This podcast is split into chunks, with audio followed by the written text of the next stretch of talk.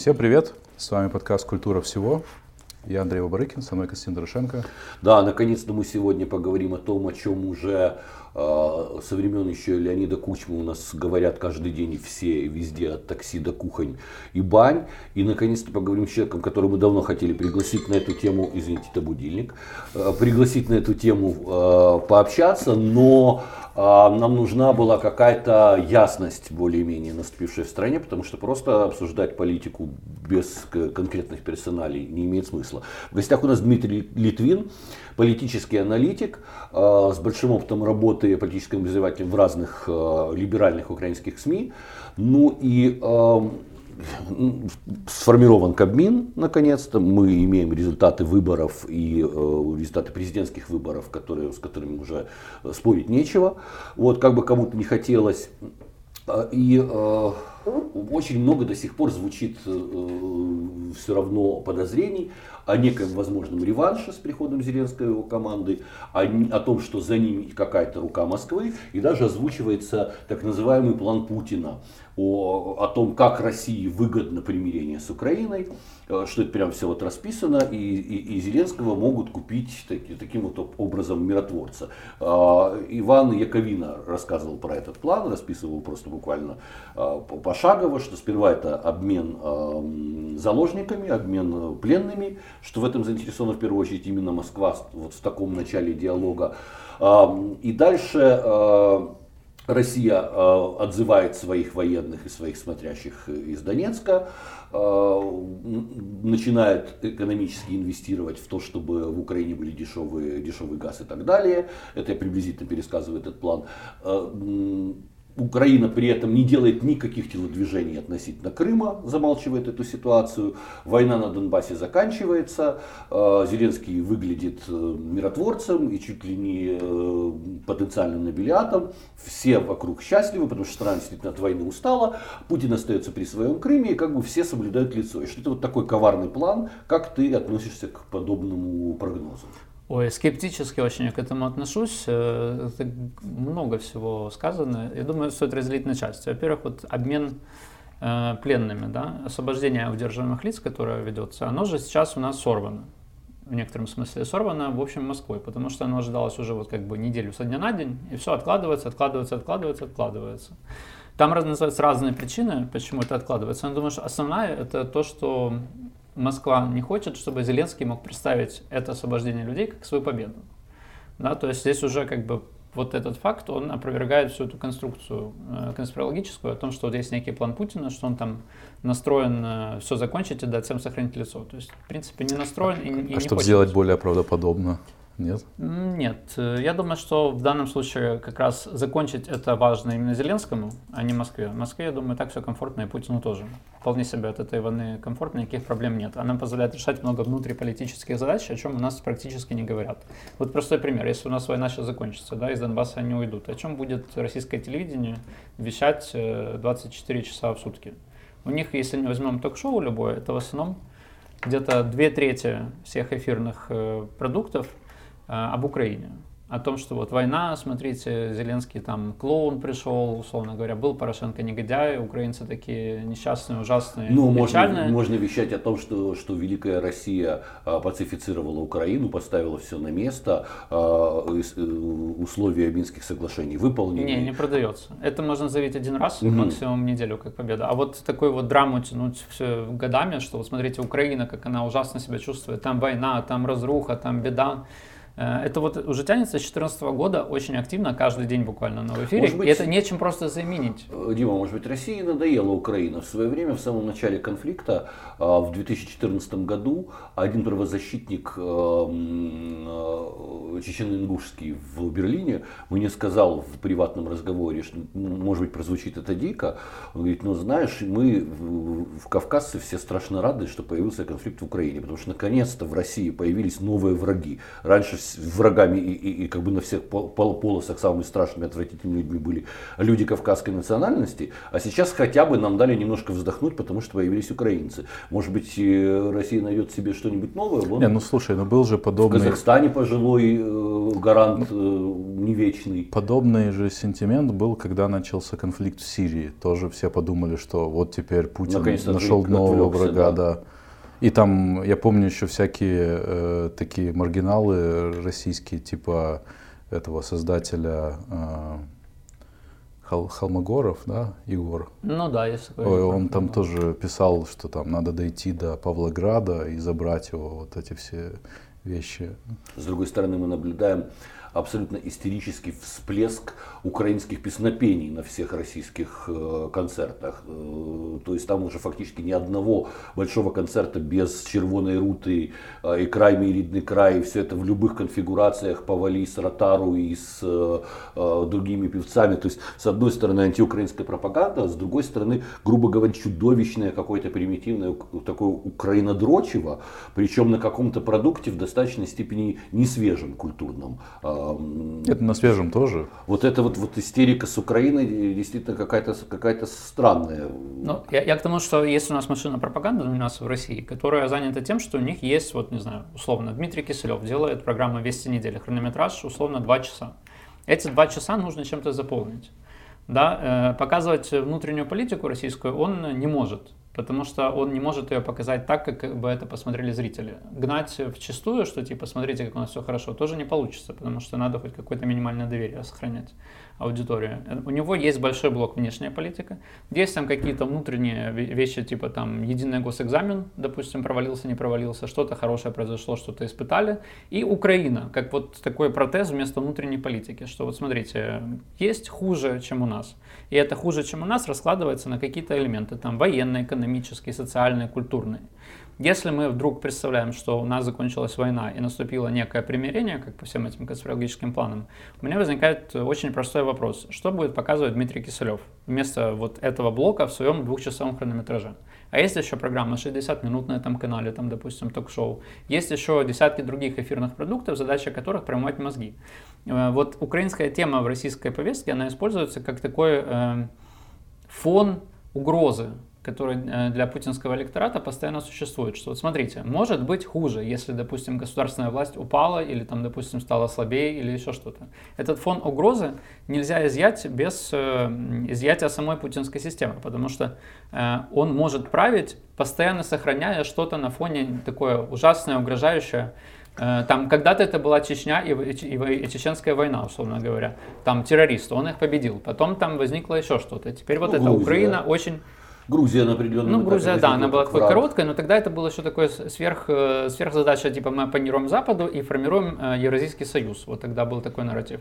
Он потом отошел э, полностью в ноль, ушел, и появилась вот Украина, как такая, типа, суперценная вещь, которую, э, к сожалению, э, мы вынуждены сейчас вот смотреть, там, если из Москвы смотреть, с такой вот негативного разбора. Я не вижу никакой эм, другой равноценной замены сейчас, поэтому не вижу э, большого смысла, э, там, допустим, путинским каким-то типам э, чем-то заменять этот конфликт, каким-то другим конфликтом. нельзя Оно и же- так работает. Но нельзя же сводить всю политику России к одному каналу телевизора. Это же тоже очень большая натяжка. Э, Ну, под телевизором я имею в виду как иллюстрацию всей системы пропаганды. Без этой системы пропаганды оно работать не будет. С другой стороны, есть экономические интересы, есть действительно желание э, каким-то образом убрать санкции, и э, есть вот эти вот все намеки и перемигивания, которые не зря э, в Москве э, демонстрируют Макрон и Трамп. Э, очевидно, что Путин заинтересован воспринимать эти намеки, иначе их бы не происходило с G8 и так далее. Может быть, но э, смотрите, давайте вернемся в украинскую э, реальность. У нас есть сейчас срок полгода. Об этом почему-то, вот, допустим, Вадим Пристайко, наш новый министр иностранных дел, говорил, когда его утверждали, что он попытается за полгода э, показать какой-то прогресс э, при э, вопросе вот о войне как раз. Э, Почему эти полгода могут возникнуть? Что можно попытаться сделать за это время? У нас есть базовая рамка Минских соглашений. Э, Они как бы подписаны для того, чтобы мы э, могли сделать что-то с войной. Да? Там, допустим, все говорят, например, что Порошенко понадобилось в 2014 году подписывать первый Минск и потом в 2015 второй, чтобы банально остановить российское наступление. Там были зафиксированы некоторые пункты, которые он как бы по одной версии подписал, не собираясь выполнять, по другой подписал, понимая, что там, допустим, их выполнение, оно в принципе невозможно. Э, Это, в частности, закрепление в Конституции постоянного особого статуса э, Донецкой и Луганской областей, их часть оккупированная, и, безусловно, амнистия для боевиков. Э, предыдущий президент, э, когда ему говорили о Минске, всегда мог сказать, смотрите, вот эти пункты нашей политики невозможно реализовать. У меня нет парламентского большинства, которое может проголосовать за полную реализацию вот этого Минска, как он записан. Теперь Зеленский не может этого сказать. У него есть свое парламентское большинство. И к этому большинству, там 254 человека, можно присоединить еще сколько-то, чтобы получить 300. То есть вот э, у нас э, есть э, политической риторики такой план на полгода, как бы, да, что мы пытаемся что-то сделать с войной. Есть Минские соглашения, которые висят над этим всем, и есть новое парламентское большинство. То есть можно прогнозировать, что э, новый президент попытается как-то решить вопрос с войной через э, выполнение Минска, так или иначе. А, вот то, что говорил Яковин, этот конспирологический план Путина, да, он может, в принципе, иметь какое-то отношение к реальности только в контексте Минска, что вот его должны выполнить. А, и мне кажется, что попытаются выполнить, но я не вижу, не вижу больших оснований для того, чтобы говорить, что вот именно это может стать там успехом либо Путина, либо успехом Зеленского. Здесь нужно пошагово смотреть, очень сложная тема. Вот даже сейчас обмен 33 э, человек не получается уже два месяца. Но фактически полное э, соблюдение и выполнение Минских соглашений, во всяком случае на первый взгляд, э, очень напоминает создание на территории Украины анклава, подобного Приднестровью вот, или подобного Республики Сербской в Боснии и Герцеговине. И э, понятно, что такой анклав э, будет вредить возможному, возможной какой-то единой внешней политике, уж курсу в сторону вступления в НАТО и Евросоюз так точно. Ну, это все набор таких гипотетических допущений, да? Мы же не знаем конкретно, чего, о чем сейчас идут, допустим, переговоры между Зеленским и Путиным. Пока все опирается в две вещи – Э, очень конкретные. Эм, Минские соглашения в том виде, в каком они были подписаны, предусматривают амнистию для всех участников этой войны и безусловную амнистию. То есть там вот политики обычно привирают, когда говорят, что кроме тех, кто совершил там тяжкие преступления, что там всех проверят. На самом деле это неправда, и это просто нереально, потому что у нас война сейчас идет уже больше пяти лет, и в ней там как минимум десятки тысяч непосредственных участников, как максимум это сотни тысяч, кто был так или иначе задействован. Э, просто нереально проверить всех этих людей на предмет того, участвовали они в каких-то там преступлениях тяжких или нет. Поэтому... Наверное, нет еще кейсов, когда где-либо это было реально проверить похожих Ну, это даже логически невозможно представить, да. что как, какой аппарат следствия должен быть, чтобы вот профильтровать такой объем, э, такое количество людей. Это невозможно сделать. И э, главное, что подписан документ таким образом, что амнистия безусловная. Мы можем петлять сейчас как угодно, но Минские соглашения, они предусматривают именно безусловную амнистию для всех. Э, это вот первый проблемный пункт, который, я думаю, дойдет до рассмотрения Верховной Рады. Э, второй проблемный пункт – это а, особый статус этих оккупированных территорий. Путин настаивает на том, чтобы был конституционно закреплен этот особый статус. Он эм, так как написано в Минских соглашениях, выглядит довольно ограниченным. То есть там нет вот этого запрета на внешнюю политику, там какие-то, это не настолько большая штука, как э, ее часто описывают. Там mm-hmm. есть, допустим, особый порядок финансирования, особый порядок там, культурной политики, русский язык, особая какая-то народная милиция, влияние на прокуратуру и суд. Э, в этом нет э, такой большого влияния на национальную повестку, но можно представить, как это у нас будет описано да, в ну, медиа, это... если кто-то попытается дойти до этого. Конечно, кроме прочего, это густонаселенные э, территории в, в Украине. Да. Мы помним, что, в общем-то, это со временем был действительно ядерный пророссийский электорат. И э, так или иначе вопрос вступления Украины в НАТО может быть вынесен на референдум. Сейчас очень многие люди э, по этому поводу высказывают там свои э, вероятно отрицательные эмоции, но я хочу напомнить, что о том, что вопрос вступления Украины в НАТО должен решаться референдумом, был озвучен еще президентом Порошенко в свое время. Да, да. да. А, вот, да. И, в общем-то, во многих странах Европы, которые в НАТО вступали, действительно проводился референдум. И есть опасения, что э, при вот этом особом статусе эта территория, ее население будут использованы как раз для срыва подобного референдума, для того, чтобы э, Украина не, не смогла принять такое решение на референдуме о вступлении в НАТО. А это действительно э, невероятно стратегически важный и спасительный для э, страны вариант. Ну, это такой очень мечтательный вариант, потому что у нас, э, в принципе, нет же реальной возможности вступить в НАТО в обозримом будущем. И если Поскольку у нас на... часть территории аннексирована и размыты границы. Не только поэтому. Нет, во-первых, готовности самих государств НАТО принимать Украину на равных. Э, даже если мы говорим о вступлении в Евросоюз, что, в принципе, менее проблемная задача с точки зрения внешней политики и отношений с Россией, то у нас есть целая куча заявлений европейских деятелей, которые говорят, что ну, Украина в ЕС это нереально принципе, э, в нынешнем состоянии мы еще можем рассчитывать на вступление в ЕС, а вот по поводу НАТО это грандиозно сложная история. Почему? Как раз, как раз логика говорит о том, что всегда всем государствам вступить в НАТО было легче, чем в ЕС.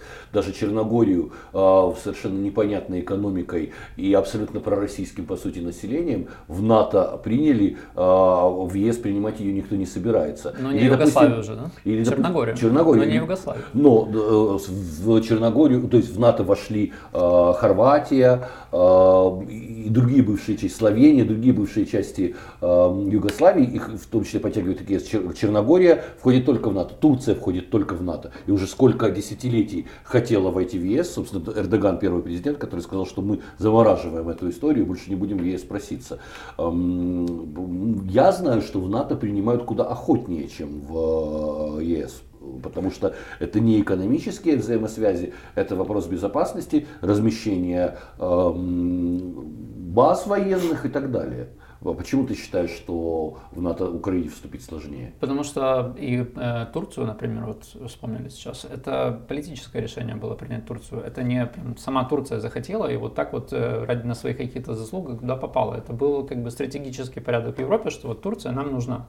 А, и поэтому Турция там оказалась. Также, допустим, Польша, например, когда вступала в НАТО и Евросоюз, собственно, э, это было не потому, что Польша прямо так вот э, заслужила это, да, а потому что это был некий моральный долг перед Польшей после всех событий Второй мировой войны и последующей истории, что Польша должна вернуться в Соединенную Европу. По поводу Украины нет такого морального долга, нет такого консенсуса, что Украина нам нужна. Украина это гораздо более ценный, э, ценный актив, я бы сказал, для России, чтобы торговаться по этому поводу между Россией и странами НАТО, которые должны принять все-таки э, консенсус решения по поводу Украины.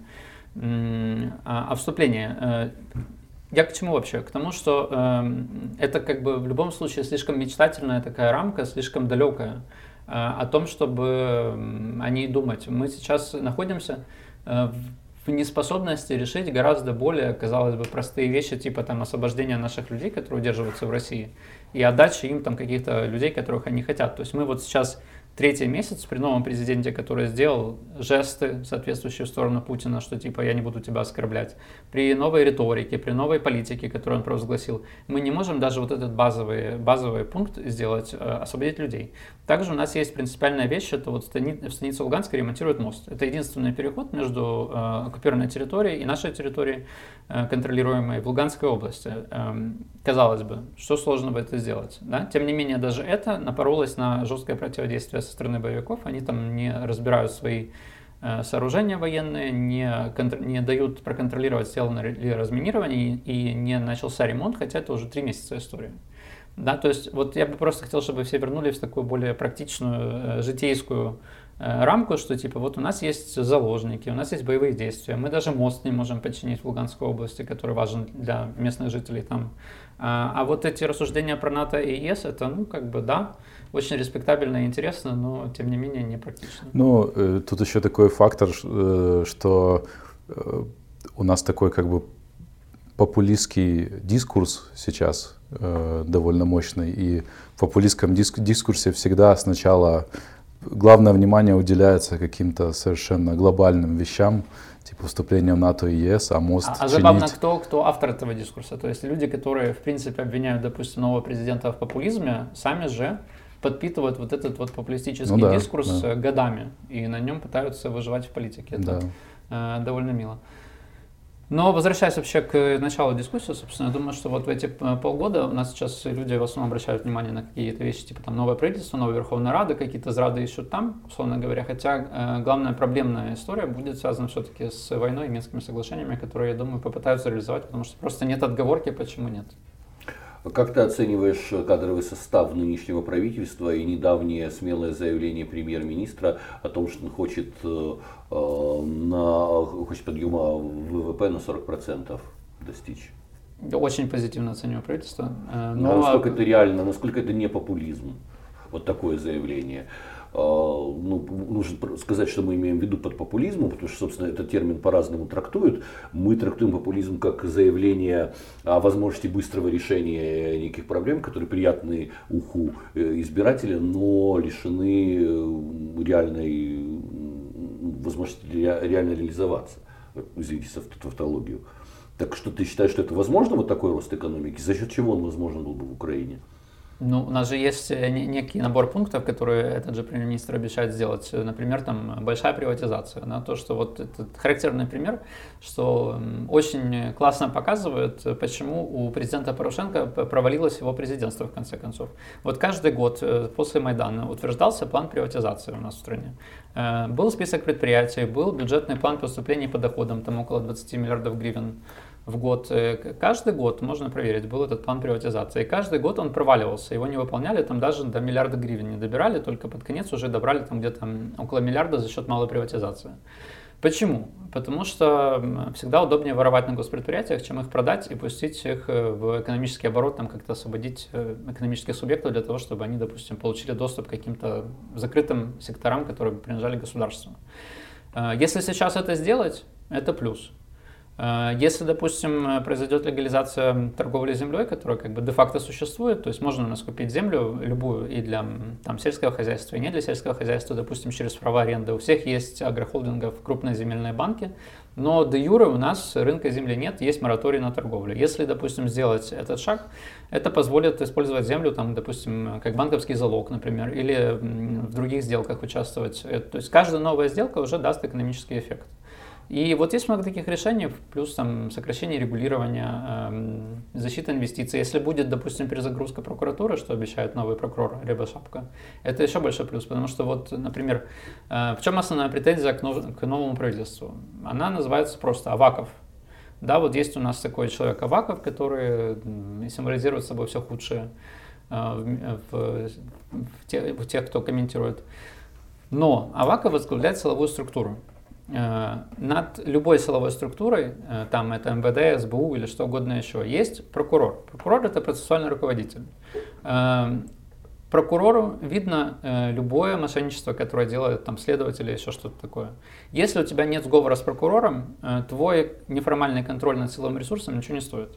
Поэтому, если сейчас, допустим, Рябошапка все-таки перезапустит прокуратуру, то это снизит цену всех вот этих вот э, силовых олигархов, я бы сказал, которые контролируют э, силовые ведомства, там суды, все вот это вот. Без помощи прокурора у них просто не получится торговать э, там уголовными делами или чем-то еще, чем это все занимается. А ну, это тоже экономический эффект. Но относительно Авакова существует и другая версия, почему его а, оставляют в правительстве. Потому что он будто бы контролирует э, большое количество национал-патриотов, крайне радикальных группировок, которые в случае, если с ним разругаться, могут быть использованы для э, наращивания внутреннего террора в стране.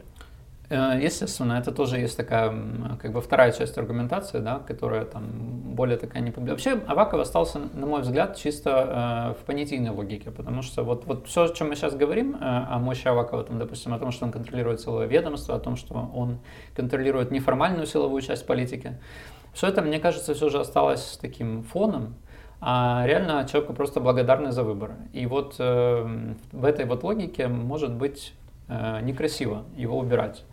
Э, оказалось. И мне кажется, что в этом где-то половина причин, почему он остался. Но вот то, о чем мы сейчас говорим, о его контроле за силовым ресурсом, это тоже важно. В принципе, чисто логично, что не стоит эту акулу выпускать в залив, где уже плавают многие другие акулы. Ну, мне вот странно, что э, никто не делает попыток вот эти вот э, силовые ресурсы как-то ну, снижать их ну, силу или, я не знаю, численность, всякие вот эти вот национальные дружины. А как это сделать?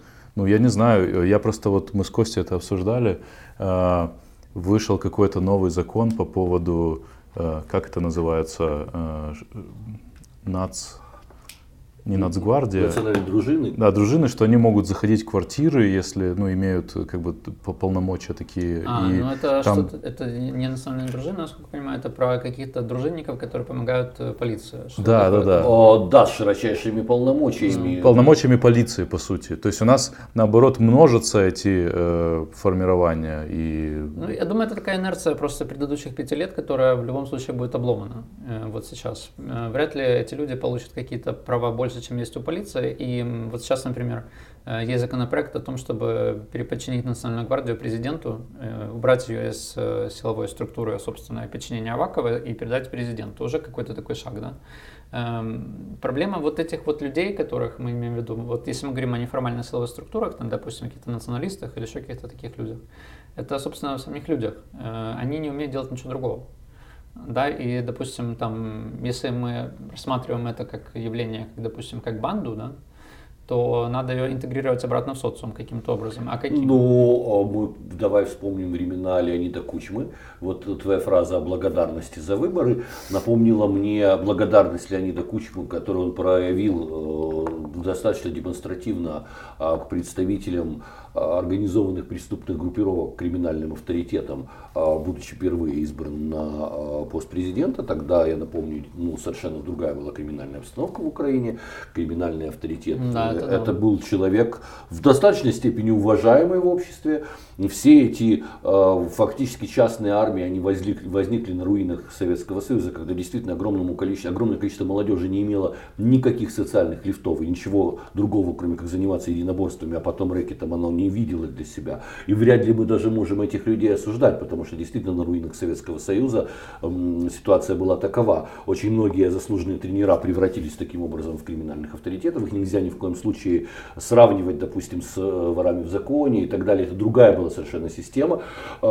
Эти люди поддержали вместе с их группировками э, Леонида Кучму во время выборов, когда его противником был Леонид Кравчук. Кучма вручал этим людям именное оружие, э, государственные государственные награды, но в течение первого своего президентского срока фактически разделался с ними и с их, организова... с, с, с их организациями путем того, что фактически сделал милицию украинскую самой главной организованной преступной группировкой, самой главной группировкой по рэкету в стране, которая задавила просто все остальное. И мы помним прекрасно, что а, милиция времен Кучмы это был очень жесткий репрессивный аппарат именно с, с точки зрения бизнеса. Люди реально приходили и говорили, кто вас крышует. Так теперь милиция вас будет крышевать. Так как бы Кучма вопрос решил. Но мы из вместо одного монстра разрозненных э, э, организаций получили другого монстра, карательную э, милицию, которую никак до сих пор не дореформируем. Это наследие Кучмы. Да, на улицах стало спокойнее, безусловно, и нужно дать должное Кучме в этом смысле. Ну и здесь как бы вот этот тезис, благодарность за выборы, мне кажется, ну, политика довольно циничное дело. И, и, и тот же Зеленский, как и Кучма, понимает, что в стране не может быть несколько хозяев, грубо говоря. Как-то это все будет меняться.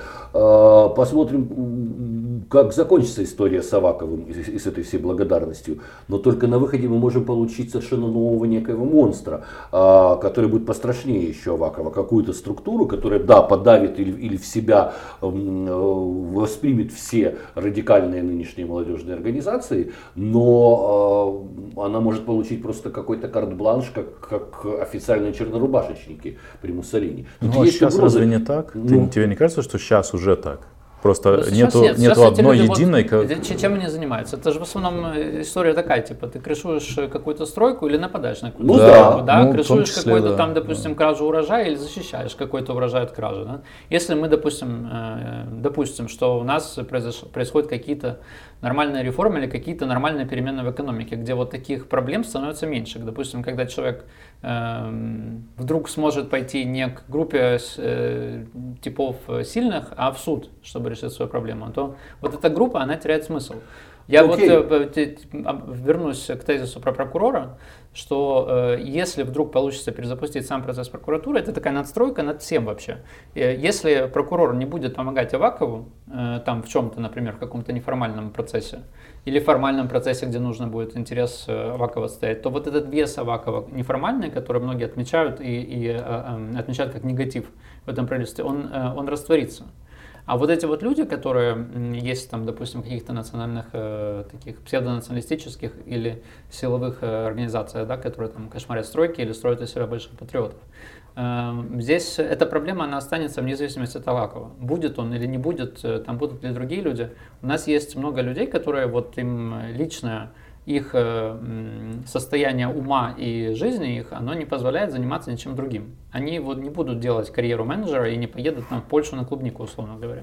Ну, они, у них есть сила, и они могут эту силу реализовать в деньги. И они будут этим заниматься просто, может быть, под какой-то другой крышей или под этой же. Э, но это вот большая часть всех тех организаций, которые нам вот, Так вот это говорит о том, что изначально, собственно, проблема, которую получила Украина с развалом СССР, отсутствие нормальных социальных лифтов, отсутствие для молодежи возможности как-то развиваться, кроме того, чтобы бить друг другу морды, а потом, а, вырастая на этих уличных боях, а, уже просто считать, что это единственное, чем можно заняться, вот это колоссальная проблема социальная. И здесь одной реформы прокуратуры не обойдешься. И эти люди действительно, ну, они такие же граждане граждане нашей страны, как и мы. А, и если вот у них произошла такая социализация, и ты говоришь, и, и, пожалуй, это правда, что они не видят другой возможности а, реализации социальной, что с ними делать, как их перенаправлять? Здесь необходима колоссальная реформа. Безусловно, но я думаю, что экономический рост это все еще изменится. Вопрос же нельзя же всех пересажать. Каким-то образом mm-hmm. в свое время Джулиани достаточно жестко разрулил ситуацию с бандами Нью-Йорка, э, фактически до Джулиани. Ну, усилив э, полицейский контроль, Опять, полицейское да, государство. полицейский контроль, да. И, и, и тут э, очень сложная проблема. Ну вот в России они же, по сути, эту проблему решили тем, что придумали э, общественные советы, вот эти многочисленные при я разговаривал просто с э, одним политтехнологом, который э, в России много работал, и он мне рассказывает, что вот больше всего все боятся в регионах, особенно этих людей, которые входят в общественные советы. Потому что это вот, это по сути то же самое, что у нас кошмарят стройки, только у них это делает не силовой какой-то человек, а типа человек из общественного совета. Или как-то по-другому, может, называется, но, по-моему, общественный совет называется. Ну, и при этом никуда не делись так называемые э, казаки российские. Казаки тоже, да. Ряженые, казаки это наша версия. Ряженые с хлыстами, и действительно а, этими Высекают людей на улице. Высекают людей, да. там, включая там неугодных им художников или там, да. по их мнению, неправильно одетых Э, женщин. То есть э, эта дичь в России, безусловно, существует, но, но нам-то как раз нужно выбираться из ситуации повторения российских стратегий. Потому что мне кажется, что как раз на попытках повторения российских стратегий президент Порошенко и пролетел-то. Потому что он, в общем-то, пытался а, переиграть Россию на э, консервативной такой, как, сказать помягче, да, ну, это путинизм вышиванки был. Ну да, да, да. Ну, ну Зачем помягче? Да, правда. Да. А, но пытаться переиграть заведомо мощного, густопсового консервативного противника на его же а, консервативной территории, это оказалось глупо, естественно. То есть больших скреп, чем предлагает Россия, предложить невозможно. И прекрасно, что это все здесь обломалось. То есть нам так или иначе нужно идти кардинально в другую сторону. Вот. А как? И насколько э, команда Зеленского представляет эту альтернативу? Я думаю, мы таки пойдем в другую сторону. Э, здесь, э, как бы, знаете, когда э, мы находимся в начале пути, сложно говорить, что будет там через три года, условно говоря, этого пути, тем более мы не знаем никаких встречных обстоятельств, которые нам, нам попадутся на этом пути.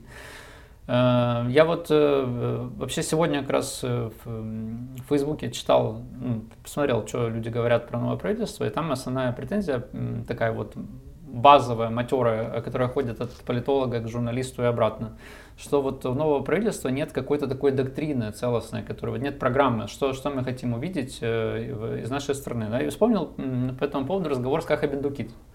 Э, Каха Бендукидзе, это вот те, кто там, может, нас слушатели, они, может быть, кто-то не знает, что это такой архитектор грузинских реформ, что все думают, что там Саакашвили, главный реформатор, а он как бы крышу такую пиарную делал, а Каха был архитектором реальным э, реформ. И он э, говорил такую замечательную вещь, что программу можно написать любую. Это типа не имеет никакого смысла. Просто если там ты реформатор, тебе нужно делать, что конкретно нужно изменить вот сейчас. Если сейчас ты видишь какого-то кошмарного бюрократа, который мешает, тебе нужно убирать бюрократа. Если ты видишь какую-то там э, проблему с регулированием ненужным, нужно убирать проблему с регулированием. Если ты видишь, что нужно где-то там, допустим, сократить расходы или что-то продать, значит сокращай и продавай. А потом, когда там годы пройдут, скажут все, что у тебя была программа, когда ты будешь делать вот такие шаги. А, здесь вот этот образ я хочу применить просто к тому, что вот мы не можем сказать сейчас вот глобально, что мы можем сделать, например, чтобы решить эту социальную проблему этих людей, которые могут реализоваться только какой-то околокриминальной деятельности, да, или где-то там какая там гениальная есть задача у нас, гениальная возможность у нашего правительства достичь там какого-то супер роста экономики, да.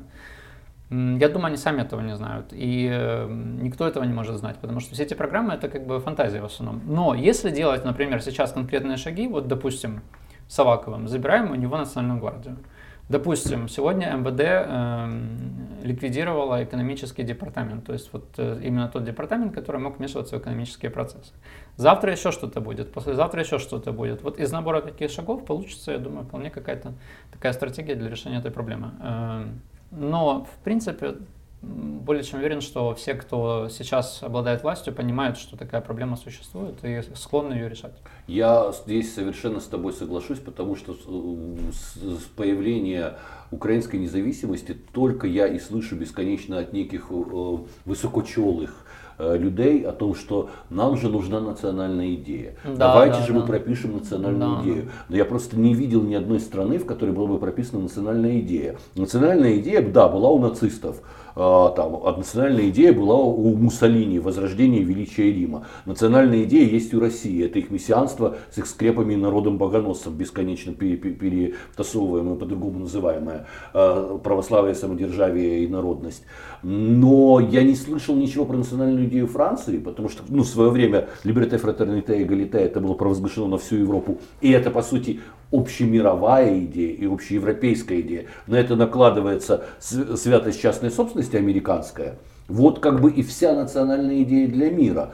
А, это а, нормальное, процветающее, развитое государство, в котором, хорошо живется ее гражданам. А другой национальной идеи я не могу себе представить. Поэтому и здесь я тоже не вижу. Я Конрад Аденауэр не придумывал для Германии какой-то специальной новой идеи. Он хотел возродить страну после руины, он хотел создать работающую экономику, и он хотел вернуть э, немцам э, чувство собственного достоинства через соблюдение прав человека и верховенство права в первую очередь. Как бы право выше, чем э, любые интересы. Но и Германия прошла очень интересный путь, как, как они трактовали верховенство права. Если сперва при Аденауэре еще верховенство права по привычке воспринималось как верховенство неких идей и принципов, а человек играл вторую роль, то уже ко временам э, 90-х годов, 80-х, уже ко временам, допустим, Коля, они начали понимать, что верховенство права – это верховенство права каждого отдельного человека в отдельной ситуации. Когда возник вопрос Э, семейного насилия, например, или там моральной идеи сохранения семьи. Немцы поняли, что важнее обращать внимание на проблему семейного насилия. То есть сама идея верховенства права, она развивалась в Европе очень интересно. То есть, как бы, что нам здесь придумывать? Я, вот мне реально смешные идеи, национальные идеи и всего прочего. А мне кажется, это еще инерция такой советской вот эпохи. Эти люди, они же все, в общем-то, застали Советский Союз. Конечно, те, у Советского сейчас... Союза была сверхидея, да, да, и, мировая а, а потом, победа коммунизма. Да. Многие, многие из этих уже... людей были идеологами еще украинской компартии. Конечно. И активными участниками. А так потому они иначе и не мыслят, что вот... Да, да. Пустое место осталось, и надо что-то писать. Да. Но здесь вот интересно, что Горбачев, это вот я, я всегда вспоминаю Горбачева в таких случаях, когда он, э, у него же была такая идея с новым мышлением, которое он... Мышление он это Ну да, которое он пытался предложить и своей стране, как бы и всему миру. Да. То есть у человека реально проблема в том, что там, не знаю, не хватает еды, товаров, там еще чего-то, а он носится с идеей нового мышления. Книжка была «Перестройка и новое мышление для СССР и всего мира», да. Вот у нас сейчас тоже, типа, вот как Юлия Тимошенко блестяще это на этих выборах сделала, когда у нее был новый курс, который она собиралась предложить э, всему миру. Это не преувеличиваю, на самом деле. Она там, типа, какое-то особое отношение с Богом, с человеком и обществом. У нее там был такой такая типа история, которую, в общем-то, Украина, как она говорила, может предложить всему миру. Это вот, э, это вот тенденция еще из советского, мне кажется, периода, и она неосознанно повторяется. Вообще тенденция 20 века, который э, почему-то решил, что идея важнее человека, и что человека нужно под эту идею изменить. Кстати, да. да. А, и вот э, как раз это и есть основа любых тоталитаризмов, и это самое страшное. Как бы вот поэтому нужно раз и навсегда понять, что человек важнее любой идеи. Это то, чем живет сейчас Европа, это то, что вкладывается в понятие прав человека и верховенства права, что человек важнее любой идеи. И каждый случай а, в, должен рассматриваться индивидуально, в, в том числе с моментом правонарушений. Ну вот, на мой взгляд, в принципе, эта идея сейчас победила на выборах, что она такая э, победила эти, на этих выборах человек э, против Э, идей и против э, сложившихся представлений, собственно. Э, и вот сейчас, например, формируется правительство, мы как бы по состоянию на вчера, условно говоря, там знали каких-то министров, по состоянию на завтра будем знать и заместителей министра, и всех остальных. И, в принципе, ну, многие из тех людей, которые сейчас оказались во власти, они, в принципе, могли там оказаться только при условии вот такого вот президента, который победил на этих выборах. Там можно э, это называть как угодно, там, ода Зеленскому или не ода Зеленскому, но, например, э, там э, Герус, как глава парламентского комитета по энергетике, это неслыханно по правилам 28 лет украинской независимости, потому что это главный, один из главных коррупционных комитетов. Собственно, энергетика – это баблище, а не просто деньги. Э, это как комитет по бюджету или там, не знаю. И, и там сидит человек, который, в принципе, занимается всю свою сознательную жизнь тем, что пытается побороть монополию олигархов. Сейчас, э, допустим, происходит формирование Министерства экономики, и там э, первым заместителем, насколько я понимаю, будет Тарас Качка. Это такой тоже человек, который всю жизнь работал в экспертной среде и боролся за свободу в экономике. Э, один из немногих специалистов в Украине по, допустим, соглашению об ассоциации с Европейским Союзом, который может реально сказать, что там есть, чего там нет. Э, и вот он э, заместитель министра. Эм, эти люди вряд ли могли бы получить реальную власть не там какую-то там показную, условно говоря, в каком-то совете при президенте, или не какую-то символическую, в том смысле, что там, не знаю, национальную политику сейчас будем формировать без каких-либо... Писать привязок. национальную идею. Да, да, да. А они вот получили доступ к экономике, к деньгам, собственно, и будут этим заниматься. Это впервые то, что у нас произошло за долгие годы, когда такие люди получили такую власть. И, в принципе, мне кажется, даст позитивный результат. А насколько с точки зрения идеологического спектра ты бы оценил э, текущий, ну, текущую власть в стране? То есть, мне кажется, это такая первая центристская за какой-то долгий период. Э, да, нас. там э, такая каша, на самом деле. Вот мне ну, кажется, вот что это кажется, что она как-то их сбивает. вопроса, типа там центристы, правые или левые. Там, я думаю, есть центристы правые и левые. Ну, кто-то а... из них э, когда-то объявил, что это либертарианская партия. Да, это Руслан Стефанчук такое, сказал, да. что у них идеология либертарианства. Ну, тем не менее, вот я когда-то общался с одним э, таким украинским типичным миллионером, который мне сказал, я об этом раньше не думал, а вот он говорит, что типа, э, чем богаче человек, тем он более иногда может прийти к ценностям социал-демократии. Как как ни странно это звучит. Собственно, социал-демократию и придумали э, весьма богатые люди, начиная от Фридриха Энгельса, весьма обеспеченные люди. А, и, собственно, социал-демократия э, строилась банкирами в той же, допустим, Швеции. У нас просто э, социал-демократ, над социал-демократией издевались в Советском Союзе, потому что Ленин ее ненавидел. А, но у нас искривленное понимание вообще социал-демократии. Самое смешное, что мы ненавидим Ленина и продолжаем ненавидеть социал-демократию, которую он ненавидел. А примеры, допустим, той же Германии а, послевоенной или там скандинавских стран, это, собственно, вот и примеры, социал, примеры социал-демократии. И это очень буржуазное общество. И вот я думаю, что в этой власти, которая сейчас формируется, там же она формируется не по принципу, там, ты какой идеологии придерживаешься, а вот что ты можешь быть в Министерстве экономики каким-то там лидером перемен, значит будешь. Или вот у нас есть сейчас Дмитрий Дубилет, mm-hmm. сын того самого Дубилета, который занимался Приватбанком, он сейчас министр кабинета министров. Ну, это, а, вот, это очень странно какое-то для меня, да. Это очень интересно. Вот я на самом деле не обратил это такой на это project менеджер а, Кабмина, да, получается? Вот министр кабинета министров это такая особая должность, на которой всегда у любого премьера должен был быть свой человек, потому что это человек, через которого идет весь процесс принятия решения в кабинете министров. Он может, в принципе, потерять и найти любую бумажку в любой момент. Э, в этом его сила, что, например, если нужно затормозить что-то, то вот министр этот кабинета министров затормозит. А если нужно что-то, наоборот, быстренько разогнать, то он это тоже организует. Э, и э, на эту позицию назначен Дубилет Дмитрий. Собственно, эм, сразу появилась такая история, например, у Сергея Фурсы можно прочитать, известного такого блогера, который всегда защищает там около там сказать, около реформ, вот эту вот всю такую повестку, там около Гонтарева, вот то, что было пять лет, да, если человек там, э, нужно позащищать Гонтарева, вот это вот Фурса идеальный клиент. Э, вот он написал сразу, что, значит, Коломойский назначил своего человека смотрящим за э, Кабмином, да. Ну, поскольку никто из нас не свидетель, что там Коломойский себе думает, да, можно допустить и такую версию. Но на самом деле, вот э, Дубилет, он силен своей вот такой цифровой деятельностью. Да, он там создал Монобанк и другие такие вещи. А, и перед ним, как я понимаю, поставлена задача эм, сделать э, не бумажным весь документооборот в Кабинете министров. То есть, э, если, допустим, сейчас этому человеку удастся сделать документооборот прозрачным и цифровым, то сама суть... Где уже не потеряется да, никакая сама, бумажка. Сама да. суть вот этой бюрократической силы коррумпированной, когда ты можешь что угодно потерять, придержать, э, не знаю, или запустить в нужный момент, она теряется, потому что ну, в цифровых вещах это не работает так просто. Там просто еще такая странная история, что э, э руководитель digital-кампании Зеленского он тоже как бы отвечает за какую-то диджитализацию, да. И получается это тут некое дублирование. Ну, э, у нас сейчас э, самое, самое, собственно, э, вызов управленческий в том, что нужно одновременно реформировать и страну, и кабинет министров, и всю систему власти. То есть вот э, я так понимаю, что если вот говорить об этих цифровых вещах, то здесь будет распределение между, скажем, дублет скорее за систему власти и кабинет министров, а вот министр, он будет отвечать за другие процессы, которые есть в государстве, потому что у нас государство, в общем, не сказать архаичное, но такое слегка застрявшее в советских э, порядках, и это нужно менять. Но здесь опять, я думаю, все упрется на самом деле не в то, что, например, это будет зловредно или коррумпировано, а в обычных людей, которые там, не знаю, ну какая-нибудь Мария Ивановна 50 лет где-то работает, и вот, ну вот так она работает, и по-другому не может. Ее нужно, допустим, уволить если она не может жить в новых цифровых временах, а она будет недовольна. То есть вот, э, собственно, то, что произошло э, с реформами Саакашвили Бендукидзе, когда у них же основной вот такой критический пункт возник, когда они дошли до реформы школы больниц.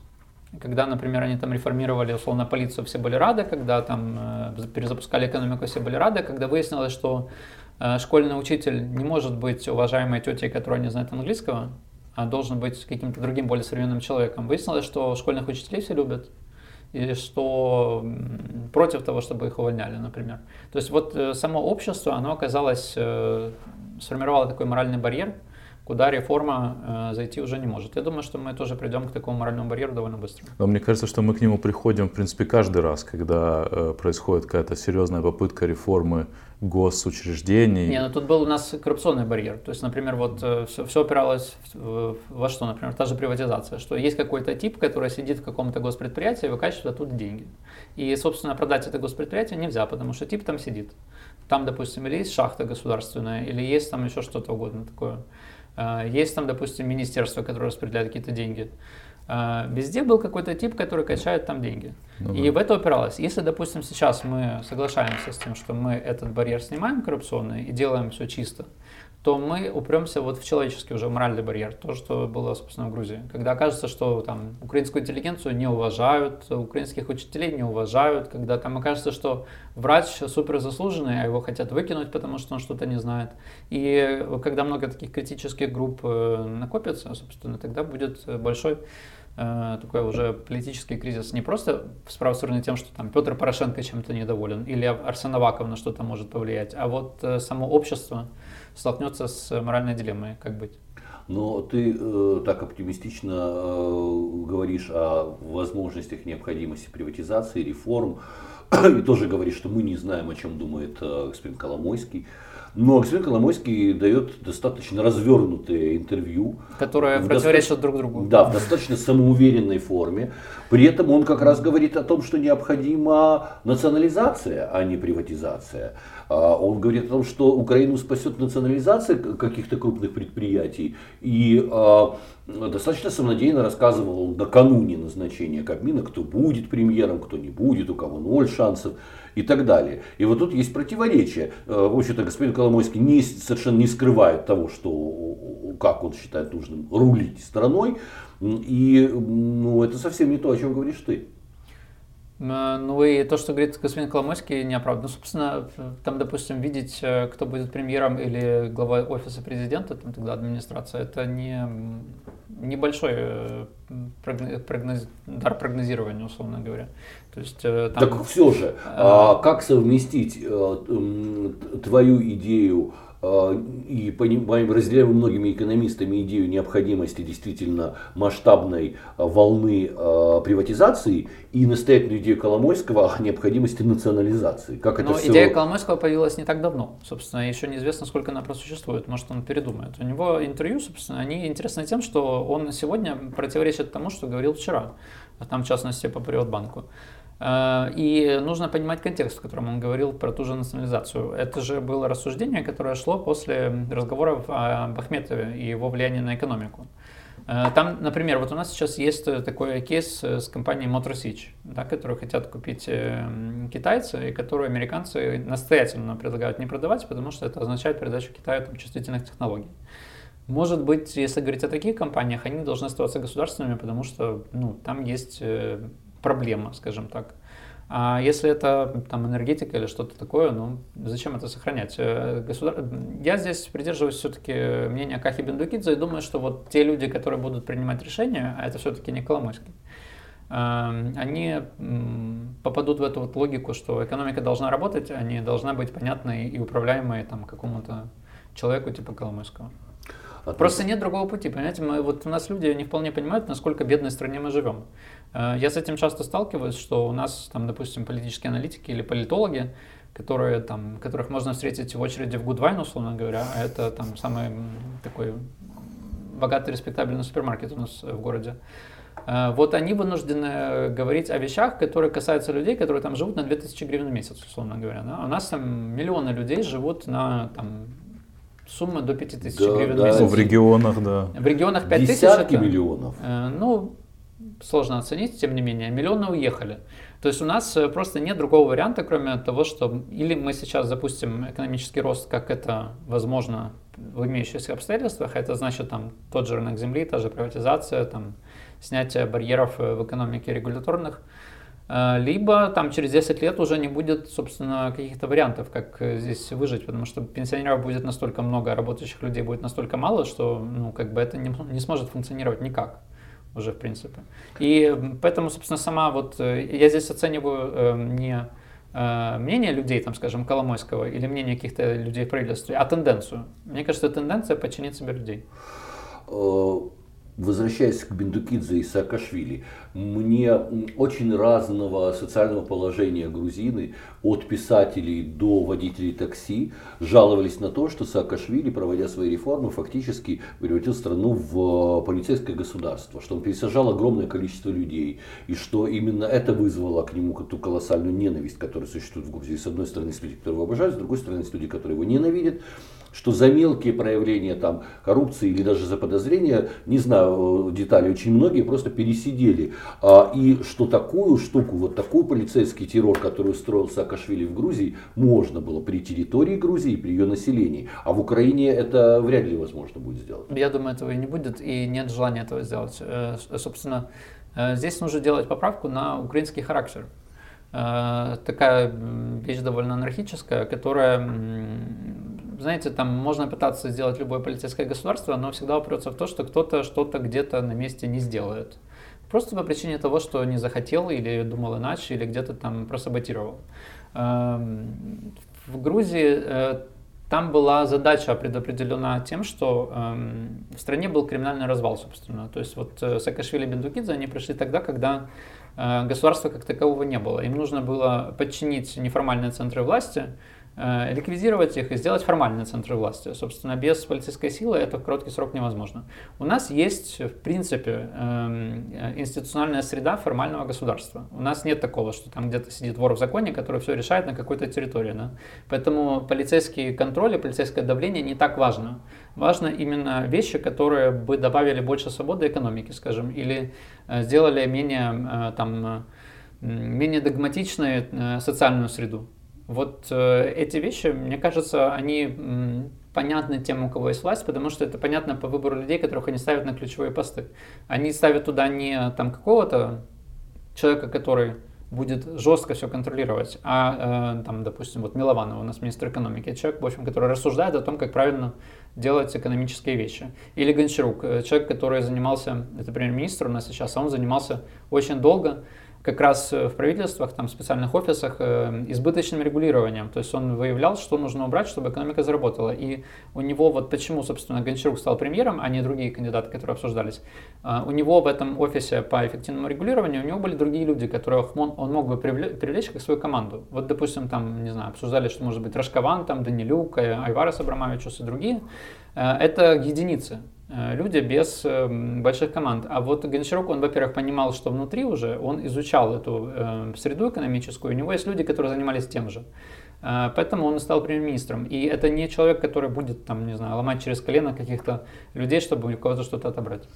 К сожалению, времени очень мало, мы много говорим э, и так, но э, не могу напоследок не задать вопрос, который многих волнует, в том числе и меня, потому что мы получили поразительную фактически однопартийность в стране.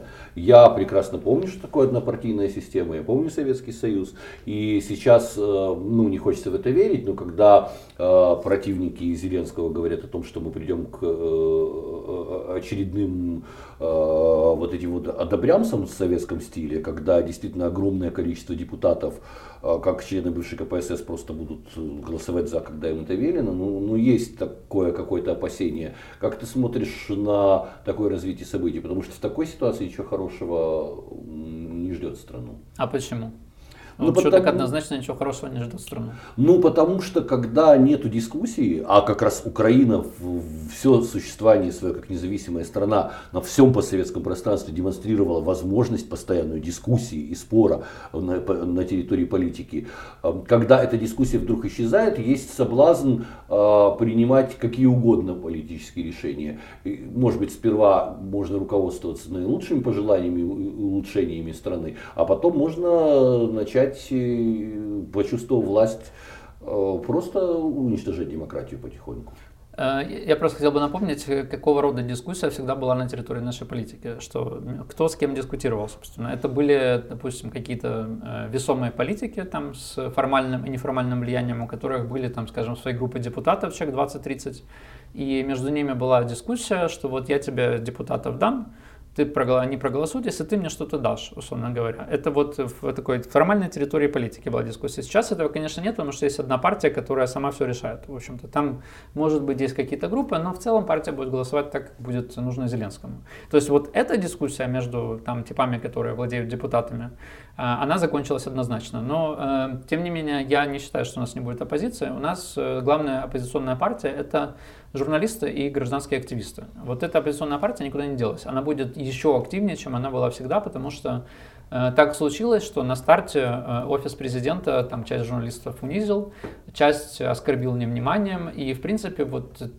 те перемены на выборах, которые у нас сейчас произошли, они показали, что статус политических журналистов э, на самом деле им, ими придуман. То есть у нас вот э, топы политической журналистики, они обычно считали себя на равных с топами политики. То есть там, например, было нормально, что кто-то ждал, что там ему позвонит министр внутренних дел, поздравит на день рождения, условно говоря. Кто-то Пригласит в ресторан держа за коленку, расскажет да, какой-нибудь да, секретик. Да. да, да, да. Вот всего этого теперь не будет. И, собственно, вот сумма всех этих обстоятельств, она приведет к тому, что журналисты будут еще активнее критиковать эту власть. Э, и гражданские активисты тоже. А эм, у этой власти есть такое, как у бывших там медиа людей, бывших там сценаристов, бывших телезвезд некоторые, у них есть э, чисто личная зависимость от того, что они говорят. И вот в этом таком симбиозе э, давления говорунов и восприимчивости тех, о ком говорят, будет э, происходить борьба между властью и оппозицией. Конечно, она будет не, может быть, не в парламенте, там, между, допустим, условно «Слугой народа» и партией Порошенко или партией Тимошенко, а в самом таком околопарламентском пространстве, э, в самом обществе. На этом будем заканчивать. Спасибо.